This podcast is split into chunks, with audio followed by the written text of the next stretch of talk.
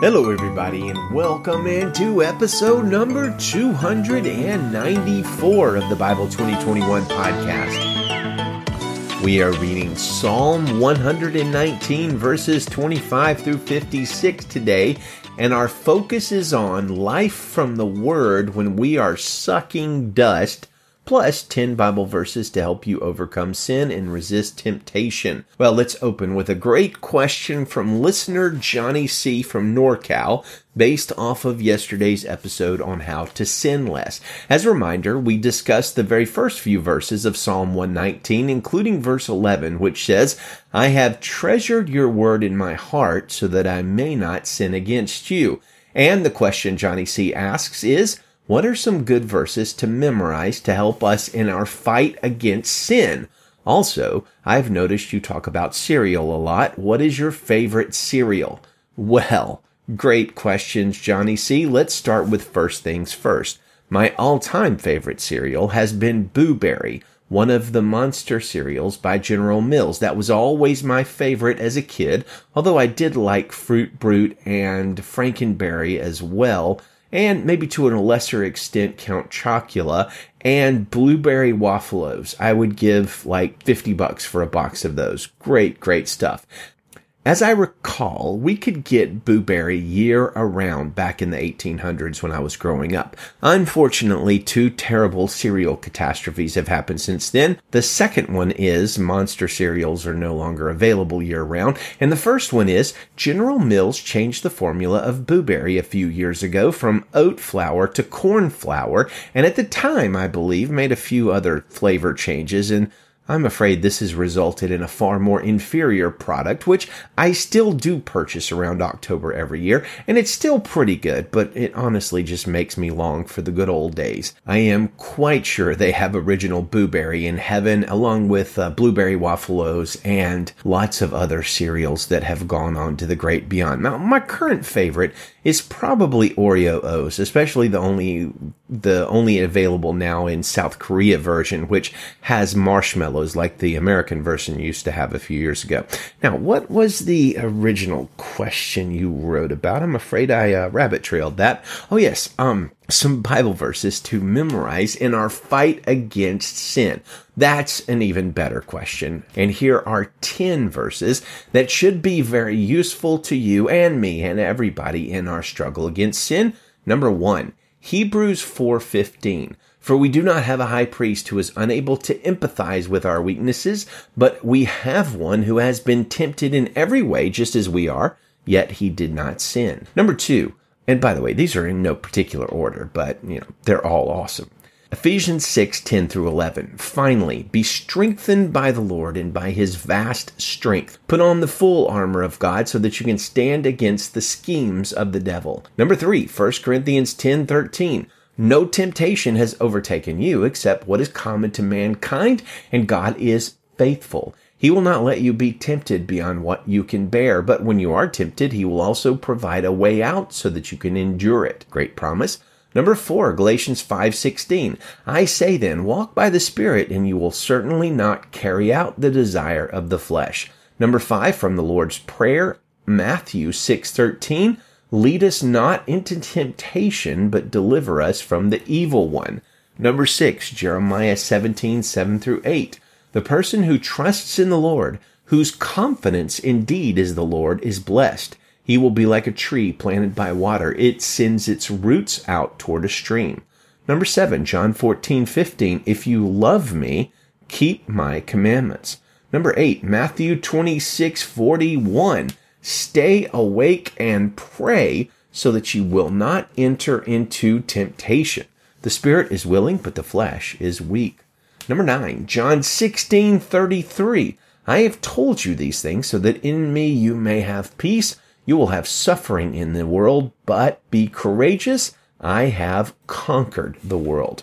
And number 10, but you, O man of God, flee these things and pursue righteousness, godliness, faith, love, patience, and gentleness. And you know what? When I was making this list, I was like, my goodness, we can't just stop at 15. There's so many other good verses. So let me give you a bonus five more. James 4, 7, and 8. Therefore, submit to God, resist the devil, and he will flee from you. Draw near to God, and he will draw near to you. Cleanse your hands, sinners, and purify your hearts, you double minded. Number 12, 1 Peter 5, 8, and 9. Be sober minded, be alert. Your adversary, the devil, is prowling around like a roaring lion, looking for anyone he can devour. Resist him firm in the faith. Number 13, 2 Timothy 2.22. Flee from youthful passions and pursue righteousness, faith, love, and peace along with those who call on the Lord from a pure heart. Number 14, James 1:12. Blessed is the one who perseveres under trial because having stood the test, that person will receive the crown of life that the Lord has promised to those who love him. Finally, number 15, Psalm 97:10. You who love the Lord hate evil. He preserves the souls of his saints. He delivers them out of the hand of the wicked. Well, that's just a fantastic question, Johnny C. I'm glad you asked it. May the Lord use these passages to help all of us in our struggle against sin and temptation. Well, for our discussion today, we have a fantastic opening verse in our uh, Psalm 119 section we're reading today, and it's verse 25, which says, My life is down in the dust. Give me life through your word. Well, apparently the writer of this psalm found himself in a terrible place when he was writing. His life is down in the dust, and in my mind, that's even worse than being in the dirt. I hate dust. I don't mind dirt too much. But notice his request. He's not asking for riches or revenge or healing or strength or whatever. His request is much deeper than that. Give me life in your word. Now, the Hebrew word he uses here is pretty interesting. It's the word kayal, which means to live. And I don't want to be too big of a grammar nerd here, but it's in the Piel form or stem, and the Piel usually has like an intensive sense. For example, a verb that means to hit in the regular Hebrew stem would actually mean more like to smash in the Piel, or a verb that means to kill in the regular stem. When it's in the Piel form, it would be more like something like sl- to slaughter. What is a more intensive translation of give me life or enliven me? I don't know.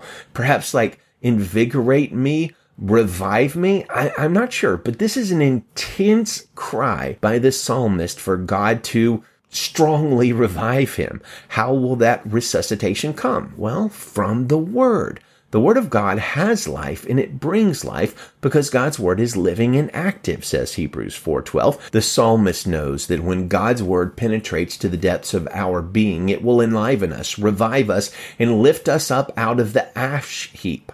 Indeed, no less than nine times in this one prayer, does our psalmist talk about asking God for intense awakening or reviving, including verse 50, which says, This is my comfort in my affliction, for your word hath quickened me.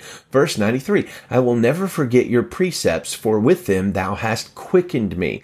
And verse 107, I am afflicted very much. Quicken me, O Lord, according to thy word. Oh yeah, one more. Verse 154. Plead my cause and deliver me. Quicken me according to your word. So, are you sucking dust right now along with the psalmist? Are you struggling and afflicted? Are you in great need of deliverance and rescue? Look, if you are, it's a wonderful and biblical prayer to ask God to quicken you, to enliven you, to awaken you, to resuscitate you, invigorate you, revive you, jumpstart you, jolt you with his word your flesh will likely not want to turn to God's word in whatever crisis you are in. But I will tell you, dear friend, by experience, ignore your flesh in those situations because nothing will bring light to your eyes and life to your soul like God's word. Get up out of that dust and go and seek the Lord and read his word. You will be quickened. Well, let's read our psalm. This is Psalm 119 Verse 25 in the Christian Standard Bible. My life is down in the dust.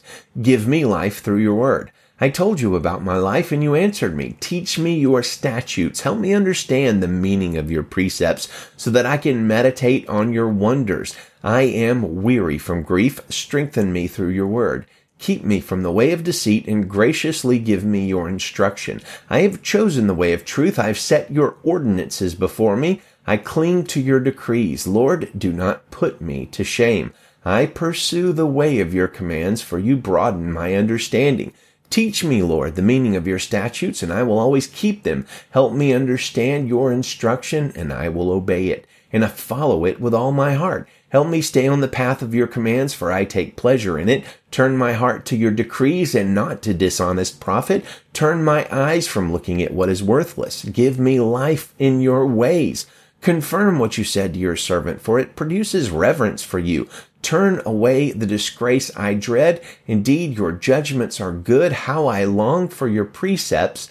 Give me life through your righteousness. Let your faithful love come to me, Lord, your salvation as you promised. Then I can answer the one who taunts me, for I trust in your word. Never take the word of truth from my mouth, for I hope in your judgments.